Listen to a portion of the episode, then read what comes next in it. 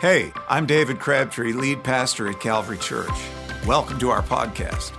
I hope you'll find something every week that inspires you to dig deeply into God's Word and reach for the unmet potentials that lie within you. You can subscribe to this podcast wherever you listen and never miss an update. Hope you enjoy the message. All right, tonight we get to turn to the 11th chapter of Judges and we deal with Jephthah. Say Jephthah, just so you know who we're dealing with tonight. We start in the 11th chapter, and we're going to be dealing with some uh, vast sections of text. I don't have time to go into every verse. We would be here until October. We're probably on track right now for a September finish. So uh, I just want to. Uh, we're going to be moving through some. We're going to be moving through some text tonight, starting in verse one. Now, Jephthah the Gileadite was a mighty warrior, but he was the son of a prostitute. There's a shocker. Kind of slaps you in the face, doesn't it? Gilead was the father of Jephthah. Gilead's wife also bore him sons. And when his wife's sons grew up, they drove Jephthah out and said to him, You shall not have an inheritance in our father's house, for you're the son of another woman. This is not unlike, by the way, Abimelech, who we dealt with uh, just last week, actually, the week before we got into his parentage, where he was treated as somewhat illegitimate, although it was a different standard. His mother was a concubine of his father. This is, this is a lower level altogether. Uh, he's the son of a prostitute with his father. Then Jephthah fled from his brothers and lived in the land of Tob. And worthless fellows collected around Jephthah and went out with him. After a time, the Ammonites made war against Israel, and when the Ammonites made war against Israel, the elders of Gilead went to bring Jephthah from the land of Tob. And they said to Jephthah, Come be our leader, that we may fight against the Ammonites. But Jephthah said to the elders of Gilead, Did you not hate me and drive me out of my father's house? Why have you come to me now when you're in distress? And the elders of Gilead said to Jephthah, That's why we've turned to you now, that you may go with us and fight against the Ammonites and be our head over all the inhabitants of Gilead. Jephthah said to the elders of Gilead, If you bring me home again to fight against the Ammonites, and the Lord gives them over to me, I will be your head. And the elders of Gilead said to Jephthah, the Lord will be witness between us if we do not do as you say. So Jephthah went with the elders of Gilead, and the people made him head and leader over them. And Jephthah spoke all his words before the Lord at Mizpah. Understand, just setting the stage again, this is a narrative, this is a narrative text in the Old Testament that tells us the story of, uh, of these judges with full understanding that not all of them were godly. As a matter of fact, they're in a downward spiral. So we are reaching the bottom of the barrel as far as the moral nature of the judges that we're going to be dealing with. Jephthah and Gideon were at the very bottom of the barrel, or Jephthah, Jephthah and Samson. We're moving down uh, into that region now. But the nation of Israel is in desperate trouble. And uh, what has been happening up to this point is when the people would cry out to the Lord, the Lord would raise up a deliverer. So we've been through what, seven, eight judges now. And the Lord raises up a deliverer, and the people are good for 20 years, and that judge dies, and the people go right back into the same sinful spiral. And God, God allows the enemy then to be able to really uh, bring the pressure on them. And what do they do? They cry out to the Lord. And as they cry out to the Lord, He, he sends them another judge, another deliverer. But we see with every judge that there's a downward spiral in the, uh, in the spiritual life of Israel. And so the people rejoice, they've been delivered, and the next judge, or th- th- that judge dies. The people go right back to their old sinful ways, worshiping idols and whatnot. And God says, I'm losing my patience with you.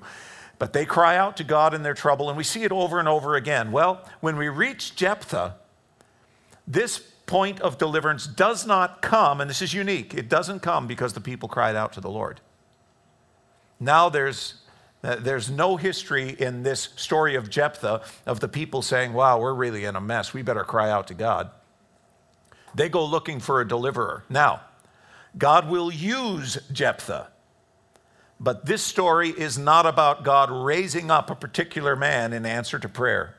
Whatever God will do along these lines, He's doing for the sake of preserving His people. So, all that to say, we have reached a lower level than we've ever reached in the moral, spiritual life of Israel. They're scraping the bottom of the barrel. So, here's what's happening. In the region of Gilead, Remember also, whenever we're talking about these regions and we're talking about these cities and the Ammonites and the Moabites and the Edomites, and we talk then uh, uh, about the, um, we'll, we'll, talk some about the, the Assyrians and then the, the Syrians, and we talk about Israel. When we're talking about these nations, they are not separated by a thousand miles, two thousand miles, and an ocean. When we're talking about uh, the Ammonites tonight and Israel, we're talking about a distance at places their borders come together. We're talking about a distance of 30 miles to 45 miles. So the Ammonites live just on the other side of Winston-Salem. You have to think in those terms. Think what Israel lives with right now as far as danger is concerned. Imagine if you had somebody who lived in Kernersville who was intent to, to lob missiles over into your backyard. That's the way they live. That whole conflict and that the close proximity. Those of you who have been to Israel with us know the thing that blows you away is how close everything is to everything else. And one day on the bus, you can hit half of the Bible, it seems. you pop from place to place to place, and it all comes alive to you, and you realize, man, that was right there. I stood on the top of Mount Carmel, just stood there and said, Okay, Nazareth. Um, okay, Deborah up on Mount Tabor right over there. Oh, that's, that's, yeah, that's where Saul was killed right over on that. Oh, this valley, this is where, this is where the chariots rolled and, and uh, Elijah ran in front of the, oh, Jezreel, well, that's right over there. And Ahab and Jezebel, that mound over there, that's where that all took place. Plus, here I am standing on Mount Carmel where the fire fell with Elijah. So every place is really compact. And when we're talking about these regions and we're talking about these nations, we are talking in a sense about city kingdoms that are not separated by that many miles. And so keep that in mind. Gilead is, Gilead is a northwestern region in Israel. And that's where the story is concentrated this time. Remember what happens with, with the judges.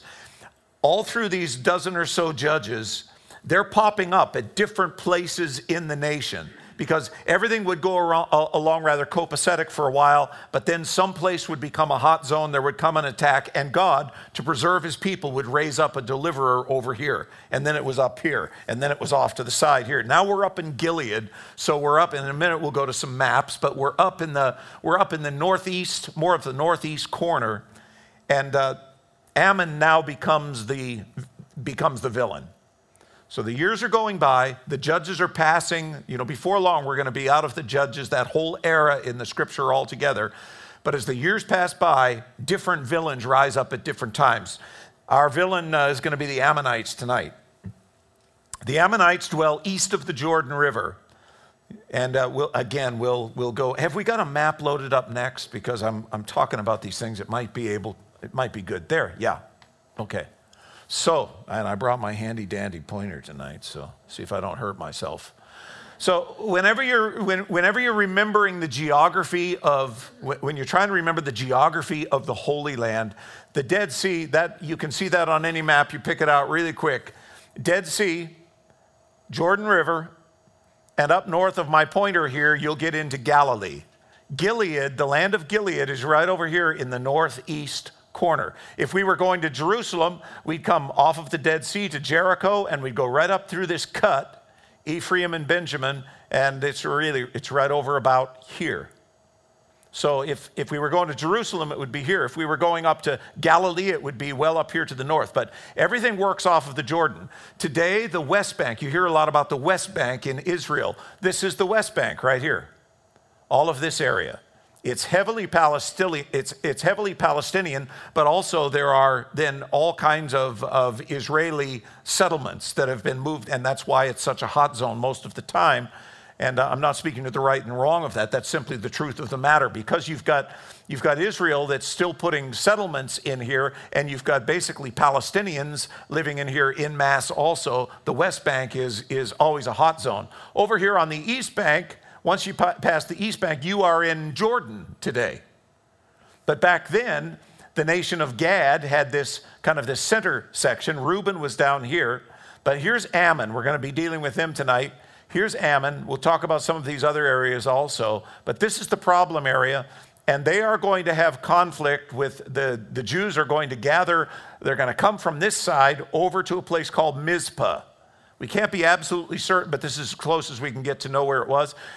These people in the, the Israelites are all going to coalesce here in Mizpah, and this is where the battle is going to take place, just so you get kind of an understanding of, of the geography of where we're going to be.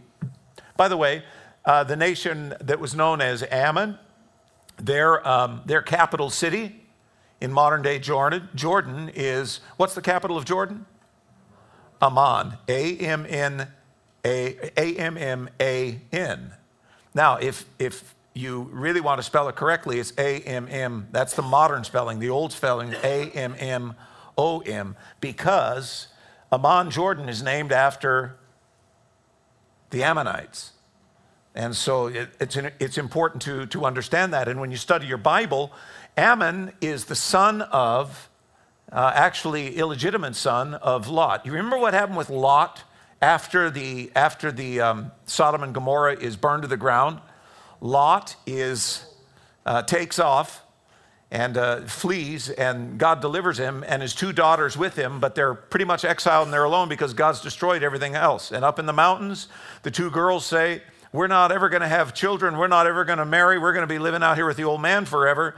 We need to have, we need to have sons to take care of us in our old age. And so they get the old man drunk, and it's a, it's a story of incest. They get the old man drunk, and they both get pregnant. And one one of the children that came out of that, of that incestuous union was Moab. Who was the other one? Ammon. So that's the history behind these nations, the roots behind these, behind these nations. And also, this is one of the greatest arguments in history for um, not getting drunk. So, you know, be not drunk where, with wine where is in excess, but also remember Moab and Ammon. Okay, just a just side lesson there. These nations, by the way, Moab and Ammon, these nations were historically, historically, they were idolatrous and they were a complete thorn in the side for Israel always. Uh, we were able to dig around in the dirt and find out an awful lot about Ammon. And one of the things we've discovered about him is he collects gods. He's, uh, he's polytheistic, and Ammon Ammon will worship anything, and his descendants will worship anything. And he's got gods, he, you know, we've got, as we dig up in the archaeology, he's got gods that he imported from uh, Egypt and worshiped gods from Egypt. And he's got gods named Bes and Gula and Milcom and Nasku and Marduk and Nabu. And all of these gods are part of either Egyptian uh, you know, Egyptian history, or they're gods that have been adopted from the northern, what we call the Mesopotamian region, later no, became known as the Babylonian region. And so Ammon doesn't connect at all with um, Lot's God, Abraham's God. He's abandoned that completely. He worships now multiplied gods, whichever God he thinks going to get him the best deal. He worships, he worships multiple gods. And so Ammon is, is very much in all of history, very much an idolatrous, polytheistic uh, people. For years, by the way, historians cast massive doubts on the veracity of Scripture about the Ammonites. When I was in Bible college, uh, whether or not the Ammonites really existed like the Bible said they was, it was one of those things that was debated by liberal, by liberal scholars and, and liberal theologians recent archaeological finds have, have been vindicated, uh, or I should say, have vindicated the scripture. And one of them, one of them happened just last year. A massive statue of an Ammonite king was discovered when repairs were being made to in, in Amman. Uh, repairs were being made to a massive Roman amphitheater. You know, the Romans left amphitheaters everywhere they went. And they're, and they're massive and they're beautiful and they're enduring. But they do have their problems as they're breaking down over time, and they needed to do some foundational work on the Roman amphitheater that was beginning to crumble somewhat in Amman. So they started digging around, and uh, this is what they, dig, they, they dug up. This guy right here, this, this pillar, this carved pillar. See the hand there? And actually, there's little feet, but you see the hand there, and, uh, and there's a face. We're facing kind of in the, in the other direction. But this was in the fill this was in the fill dirt beneath the. So what the Romans did is they came in and they leveled everything and you know just just uh, broke down everything and on the on that uh, fill then they built their amphitheater and they built their city. So while they were trying to repair some of these things they came across this guy. Here he is all cleaned up by the way this next shot. Yeah fine looking isn't he? You just kind of get an idea there that he's you know kind of upset about something but uh, now this pillar, this pillar's uh, about seven feet tall, so it's it's a massive pillar, and it would have been. This is this is uh, the importance. The importance of this guy is we know there's an inscription, and the inscription on this this piece of stone uh, references an Ammonite king that is only known in the Bible. And the time is, they've been able to date it. The time is absolutely perfect with the biblical timeline. I love it when that type of thing happens and uh, everything just kind of falls together. But the boundaries and the, and the borders of these nations were constantly, constantly in flux. But the, the maps really give us a, a general idea. So you've got this one I showed you a moment ago. Let's roll to the next map. Because I kind of like this one for what we're going to be talking about as we get into the text here. This is, um, this is probably a better uh, illustration of exactly how everything uh, was aligned in the days of the judges. Edom down here to the south. If you've ever read in the script, what's all the, what's the big deal about Edom? Whenever Israel would get into a fight with Edom, it was this southern kingdom down here. And again, there were there were relationships there that go back through history in the Bible. Then Moab, then Ammon, then up here in Damascus and Syria. Um, this is the Sea of Galilee, so you get an idea as to where all of this is. Damascus is right there. The Golan Heights are right over in here. Those of you who are in Israel with us, remember when we went up on the Golan Heights?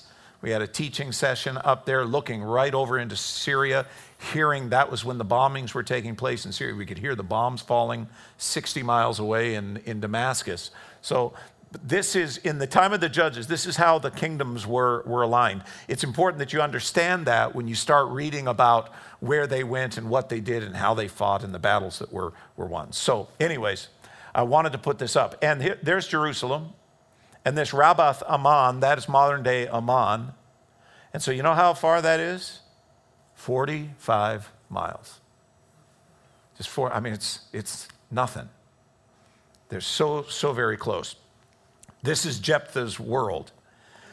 Uh, it seems that Jephthah was quite a fighter, a warrior. You know, if you start your life in, um, with a lowly birth and uh, people treat you as though you're a second class, third class, or even no class citizen, uh, that'll make you a fighter. That'll make you a fighter.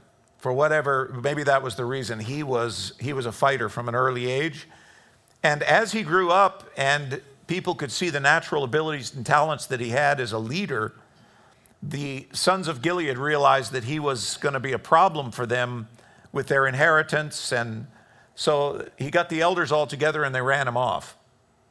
So they send him north into a place called, if you back up on one of those maps, they sent him right up here. Am I close? Oh, I missed it. It's right in about here. I'm close.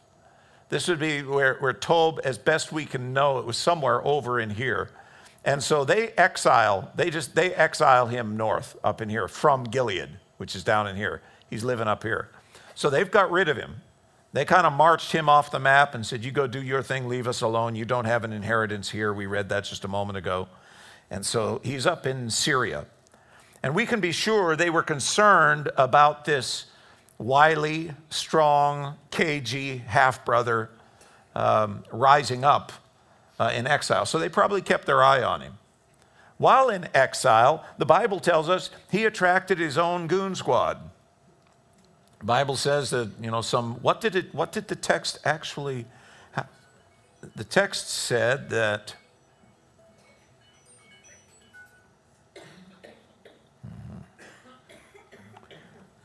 and worthless fellows collected around Jephthah and went out with him. And worthless fellows collected around Jephthah and went out with him. Not sure exactly what the author was driving at there, but he just surround, he was a bad boy and he surrounded himself with a bunch of bad boys. What, what's probably happening here, we can't be absolutely sure, but what's probably happening here is he becomes somewhat of his own tribe, a raiding tribe. And that, that's what would happen in those days.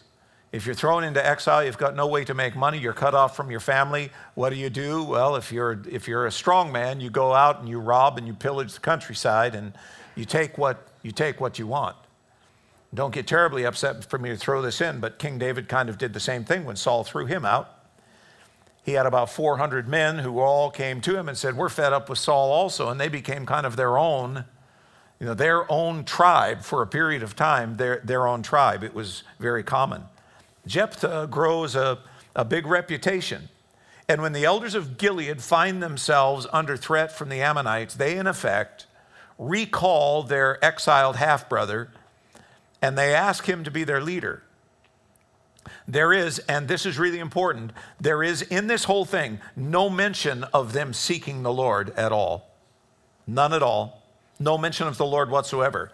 The elders of Gilead now are taking matters into their own hands. So God's involvement in this whole story comes only as God is working to preserve his people.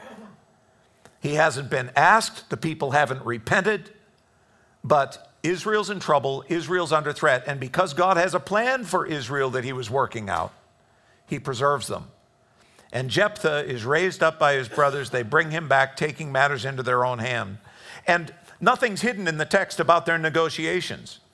It started on one level, it quickly uh, climbed to another level altogether. The Hebrew helps us here. They wanted him to be their leader, and you read that in the English Bible, read leader, and you don't get the full gist of it. They wanted him to be their katsim, their military commander, or we would say their captain. They wanted him to be their fighting general.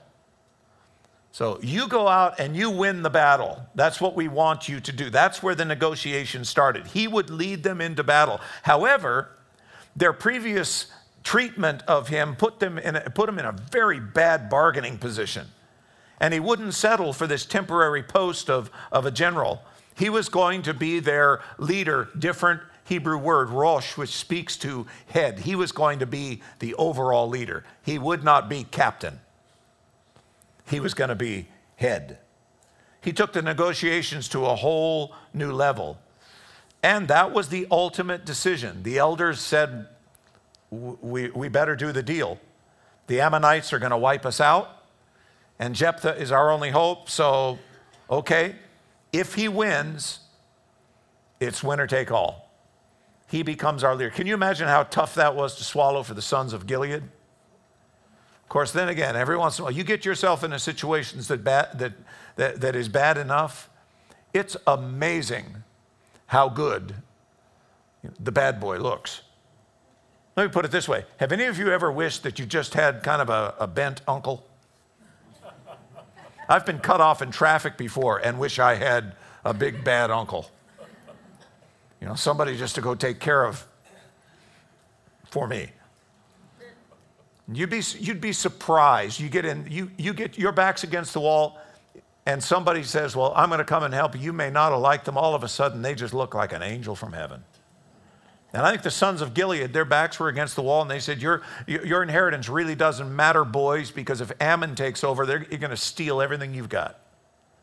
And in that moment, they thought, Well, Jephthah, you know, he, he, really, he, he really is a, a good guy. We probably should have kept him around.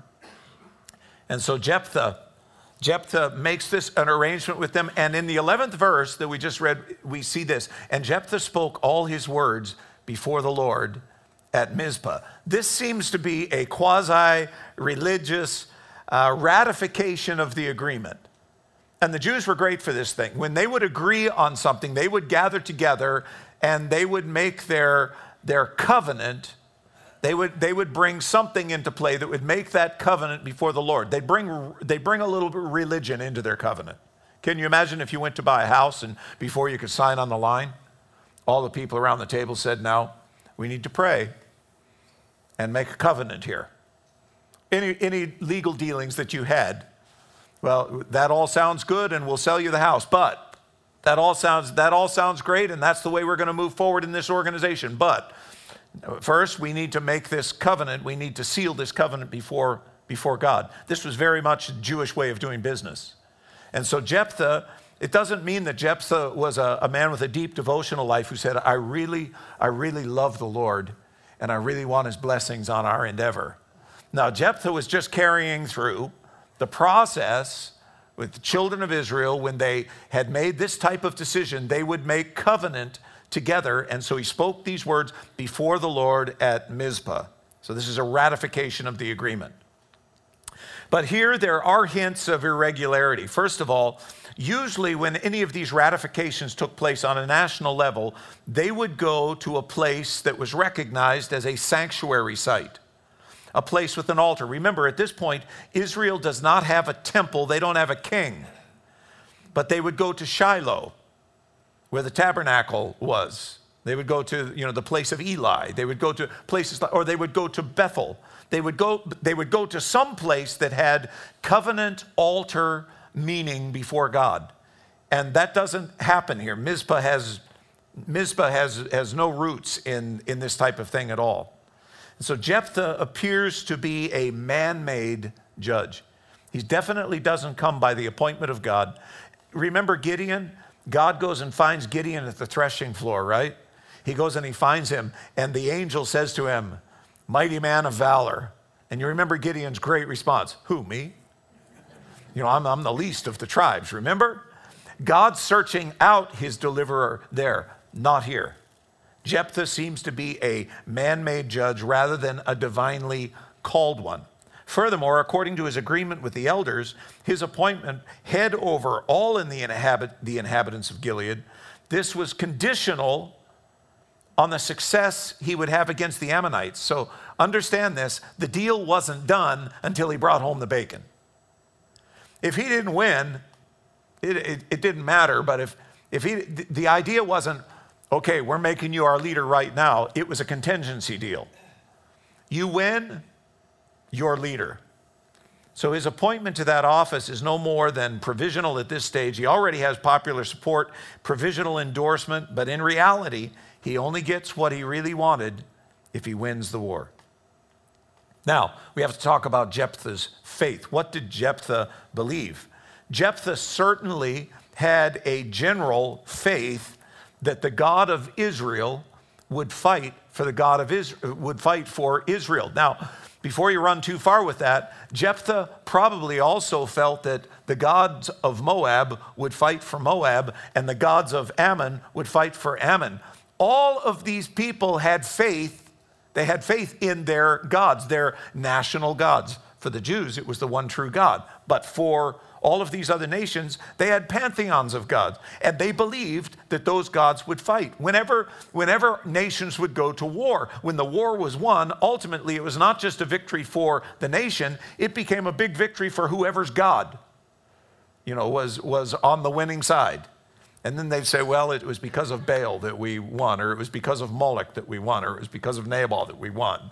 They would, they would you know, go back and forth along these lines. So when we say that Jephthah believed that the God of Israel would tip the battle, he was probably very sincere in that belief. It doesn't indicate that he was a, that he was a, a, a heart believer, but definitely believed in, he, he probably believed in gods. Most of Israel, by the way, at this point was so idolatrous, they believed in gods and had to get pulled back time and time again to the one true God. And so, as much as what we can say about Jephthah's faith is he's not, uh, he's not an evangelical, okay? Probably not going to vote Republican. I just threw that out there just to see if you'd bite. Most, most Middle Eastern cultures believed that the nation's God turned the events of war for good or for evil. He recognizes that the odds against him are massive, and so as far as Jephthah believing, later on we find in Hebrews that he is recognized for his faith. He had faith that as he did what he was going to do to, to um, bring release to the children of Israel, he believed that God would be on his side. He really did. That's why he's recognized for his faith. We'll speak more about that, more about that later. Suffice it to say, he's convinced that victory will come, and if it comes, it will come because the God of the children of Israel helps, or it won't come at all. So Jephthah is now the head, provisional head. We find too that he has a pretty good mind and a grasp of the regional history as we look now at the dialogue that takes place, kind of a pre battle negotiation. I think something different's happening here, and I'll touch on it on the, on the way. But he sends, in verse 12 and following, he sends an emissary to Ammon in an attempt, uh, in an attempted mission of diplomacy. That happens all the time, doesn't it? We have problems around the world. What, what does the president do? He dispatches he first he'll send his ambassador, but if he needs to send somebody bigger, he'll send the Secretary of State, or maybe he sends the Vice President. But he's going to send somebody and try and set up negotiations, and then get the politicians out of the way, send the professional negotiators in, and try and diffuse this thing. Um, Jephthah does the same. So here we find it in the 11th chapter, verse 12 and following. Then Jephthah sent messengers to the king of the Ammonites, and he said, What do you have against me? uh, that you have come to fight uh, against my land. And the king of the Ammonites answered the messengers of Jephthah, because Israel, on coming up from Egypt, whoa, whoa, whoa, wait a minute. This is 300 years after the children of Israel came up from Egypt. So Jephthah says, Why are you harassing me now? And the king of Ammon says, This is an old, old story. It's an old, old story. One thing that you'll learn about um, the American culture as compared to, to most other cultures in the world, we don't have a long memory. Uh, we're kind of short attention span theater on the, on the world stage. In some cultures of the world, their memories, because of their oral traditions that are passed down generation after generation after generation, and generally with a commonality of religion, not a pluralistic religious system, but a commonality of religion, they have, they have memory that goes back hundreds and hundreds and hundreds of years. So Jephthah, he's, uh, he's in the moment he's saying, you know, brand new day here, guys. What's going on? Why are you attacking us? And the king of Ammon goes, he goes there. It goes all the way back to Egypt. When Israel came up from Egypt, they took away my land. He wasn't even alive. But they took away my land from the Arnon to the Jabbok and to the Jordan. Now, therefore, restore it peaceably. In other words, Jephthah, we can work this out. You're just all going to get off the east bank of the Jordan and give me all my land back. So that's his negotiation. Jephthah again sent messengers to the king of the Ammonites and said to him, Thus says Jephthah. And this is where we see Jephthah is well versed in his own nation's history. He said, Israel did not take away the land of Moab or the land of the Ammonites but when they came up from Egypt, uh, Israel went through the wilderness to the Red Sea and came to Kadesh. Israel then sent messengers to the king of Edom, saying, Please let us pass through your land. But the king of Edom would not listen. And they sent also to the king of Moab, but he would not consent. So Israel remained at Kadesh. Now, Jephthah's diplomatic entreaty is probably nothing more than a stalling technique while he's assembling his army. Because this, this nobody would have imagined that the Ammonites and the Gileadites were going to sort out their problems at a negotiating tent. It just wasn't going to happen. So, what's probably happening here is Jephthah is sending mes- they're sending messengers back and forth. As long as they're talking, they're not fighting, but it gives him time to consolidate his position. In the dialogue, we discover the king of Ammon wants the territories that are conquered 300 years ago, conquered only, by the way, after the Ammonites stood in the way of Israel's entrance into Canaan. Let's just let the Bible tell the story. We'll pick that up at verse 18, Judges 11 18. Then they, the children of Israel, journeyed through the wilderness and went around the land of Edom and the land of Moab and arrived on the east side of the land of Moab and camped on the other side of the Arnon. But they did not enter the territory of Moab, for the Arnon was the boundary of Moab. Let's pull the map. And here's this, this map gives you a, a, a nice little view of it. Israel from Kadesh. The first time they came in, they were going to come up through the wilderness. They were told no. They go back to Kadesh. Then from Kadesh, they come over here saying, Let us, let, we want to go to the land. All we want from Edom is we want to take what was then known as the King's Highway. It's a ridge route that's straight up through the, the, um, the valley and in through the Dead Sea. And it's right there, it's, it's traced out for you. We want to pass through Edom. They said to Edom, Will you let us pass through Edom? And what did Edom say? Uh uh-uh. uh We don't trust you. We don't trust you people. It's all there in the Old Testament. You can read about it another time. They also then, then said to Moab, Well, they sent emissaries, we want to pass through Moab. Moab said no. So what did Israel do? They go all the way back down here in the wilderness. Remember all the wanderings in the wilderness? Do you wonder where those were? Here we go. All the, here's the wilderness of Zin, and then not Zen like Buddhism, but here they come all the way over here. They're turned away at Edom. They go south, and then they come up on the far east side. Just that's exactly how it happened. As we look in Numbers and in Deuteronomy, this is exactly how it happened. And now Jephthah knows his history exactly. He even knows the geography. He knows they marched up the east side, all the way up the east side, couldn't go through Moab, all the way around Moab, and then they came up here. They actually didn't even touch upon Ammon, but they were on the other side of Ammon. And then this is where they enter in, and there's Jericho, where it all starts when they invade the land. But this is the route that the children of Israel took when they finally come into the promised land.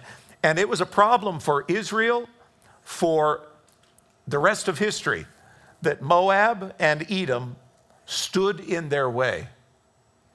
And then Ammon also became a constant threat to them, and they eventually, in a, in a war with Ammon that Ammon inst- instigated, you know, they won all of this territory and they never gave it back. We'll talk about that in a minute, too.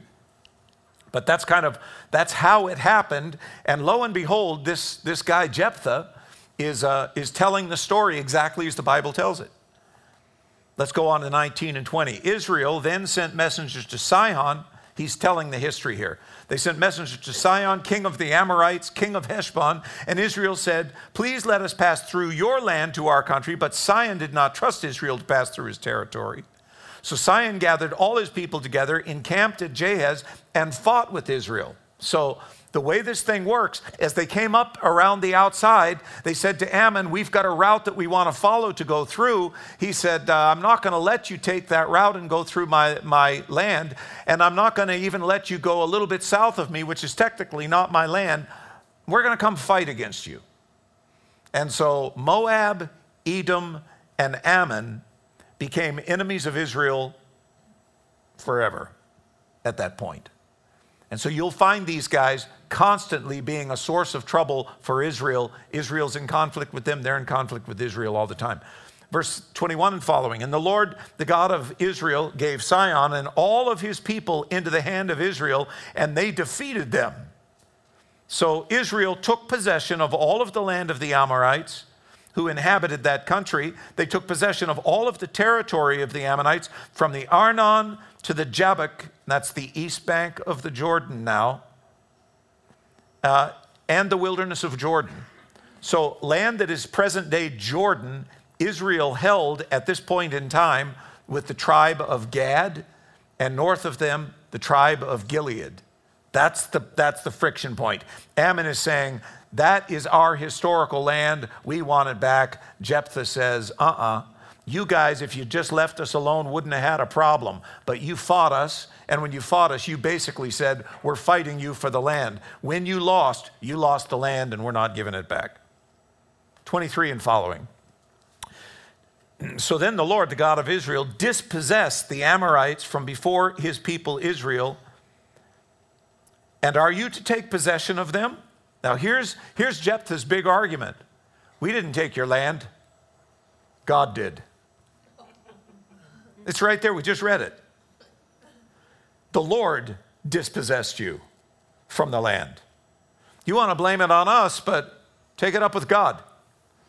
Our God dispossessed the land, and when God, when God dispossesses you from the land and gives it to us, God gave it to us, and we're certainly not going to let you take it away from us. And look at his argument. Look at his argument. It's a secular argument, but I, I like what he does here. He said, Will you not possess what Chemosh, your God, gives you to possess? In other words, he's saying, You've done the same thing. You've gone out and you've raided villages and you've conquered them. You've conquered cities. You've taken them. You've taken territory. You're going to give them all back now? No, you're going to stand up and say, God gave us, our God Chemosh gave us this land. So what does he do? He backs him into a corner with a, a very simple argument. You know, the bottom line is God either gives victory or God takes it away, and God gave us this land, and you're not taking it from us. I kind of like that. I don't know if you guys think this stuff is cool, but I love this. I have more fun on Wednesday night than anybody who comes to listen to me. Let's go on. Now, are you any better than Balak, the son of Zippor, the king of Moab?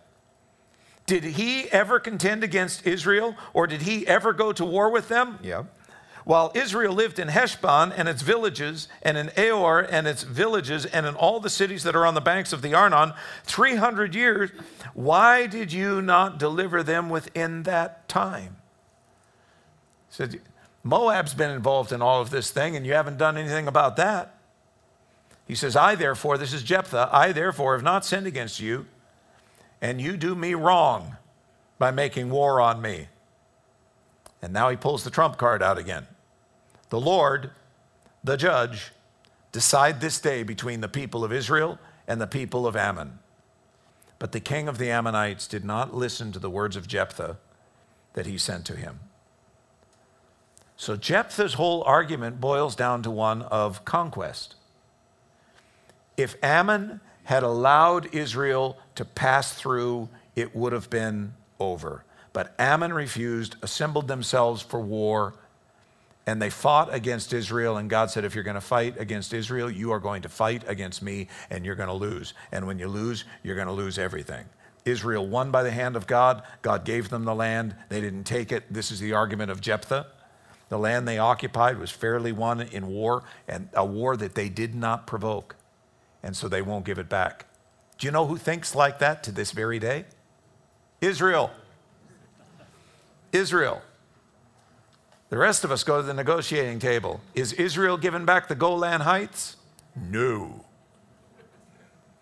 When did they win it? 1967 in the Six Day War. A war, you know, they, again and again and again, Israel is attacked, and when Israel is attacked, Israel fights. Have you seen that historically? And they fight, they'll fight to the death and they'll fight to the last man. And when they win, what they take, they keep. Now, they have given back the Suez. At one time, it wasn't that long ago, uh, back until 1982, Israel controlled everything down to the Suez Canal, for pity's sake. They took it all.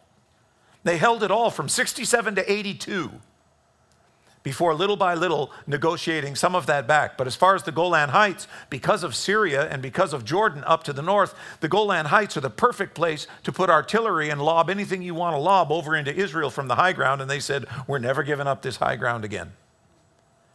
And so they're saying, God gave it to us, we're not giving it back. And so this goes all the way back. This goes all the way back to the judges.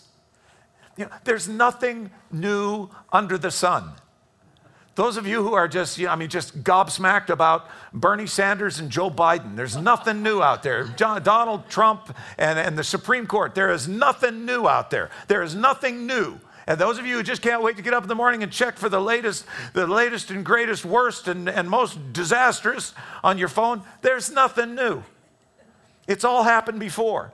The, uh, the, the more I look at, at history, the more I realize that the Lord has us here for a period of time to accomplish His purpose, and we've run out of original ideas. Don't get me going on Bernie. I, I, felt it coming. I just don't don't get me don't get me. I'd, I'd love to I'd love to just take Bernie to Cuba with me. I'd love for him to see a socialist paradise. After 15 years of going in and out of Russia, I want to tell you, I'd love to take, I would love to take Bernie, not to Moscow, I'd love to take Bernie back into Siberia, into Russia, in the cities that we used to go into. I'd love to just say, here it is. Yeah, enough, enough. That's far more political than I ever get. So I, I, I don't, I don't get it. Anyways, Jephthah's question should we give back what God has given us? Yeah, it's just a, fast, a question that's fascinating in our what if what if in the world today, what if we did decide we're all going to give it all back? Where would we start? Where would it end?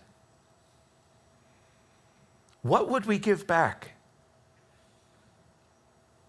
Well, we'd need to give the United States back to the British. I don't know about you, but those limeys can't have any of this. I'm teasing. What's that? Well, and then yeah, and then we and then they give it back to the then they, well they and the French. You know those guys kind of slip under the radar. Uh, those and the and the French they they need to give it back to to um, Native Americans. I mean, we've got a lot of work to do. We've got. Can you imagine? Can you imagine how busy we'd be in South America trying to sort out that soup?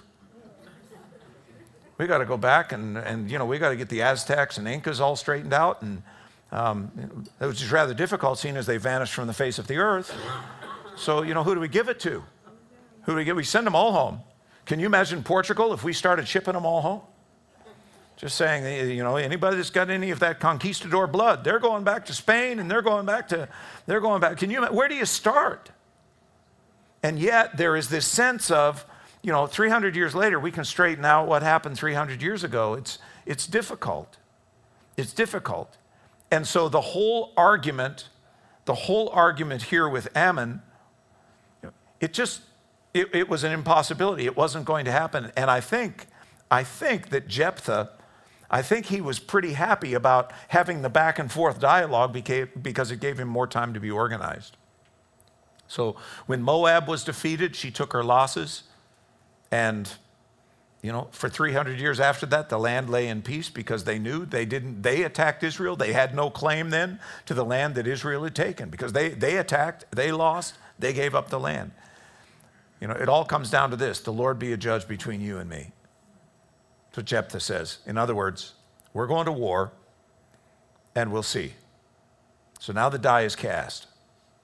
Here's the fascinating little verse that pops out of this that is often ignored by people. And the Spirit of the Lord was upon Jephthah. Actually, the best translate, the Spirit of the Lord came upon Jephthah. Up until this point, Jephthah is a mercenary, exiled son who's been brought back to be a man made deliverer. But Israel is in trouble. And God says, okay. Jephthah stood up to the Ammonite king and said, God's going to straighten this thing out. And God said, I'm going to honor that faith.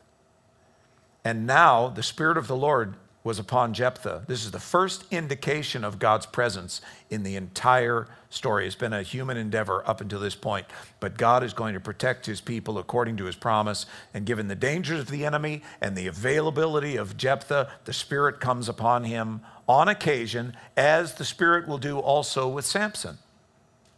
The Spirit will come upon him at times and he will he'll do exploits. So that same idea.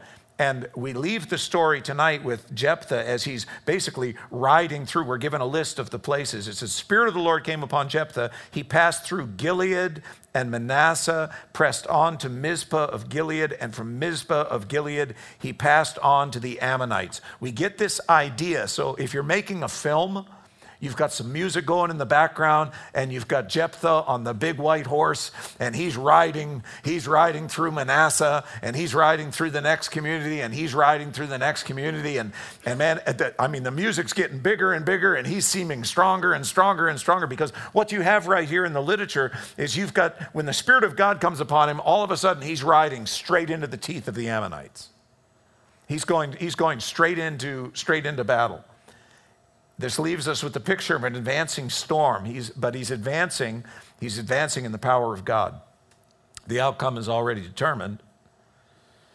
But Jephthah makes a very rash vow, which again clues us in on the fact that this guy had a very limited knowledge of God's moral heart. He had a very limited knowledge. While he knew the history of Israel and geography and conquest and battles and all of that, he had a very limited understanding of what God had said was right and what was wrong in the law. And he makes a foolish vow. And next week, we'll pick up Jephthah's vow. Jephthah's vow. Okay. Well, we're done. Anybody damaged by this tonight? Sorry about the Bernie comment. You know, I'd try and throw something in there for Trump too, but my mind's blank right now.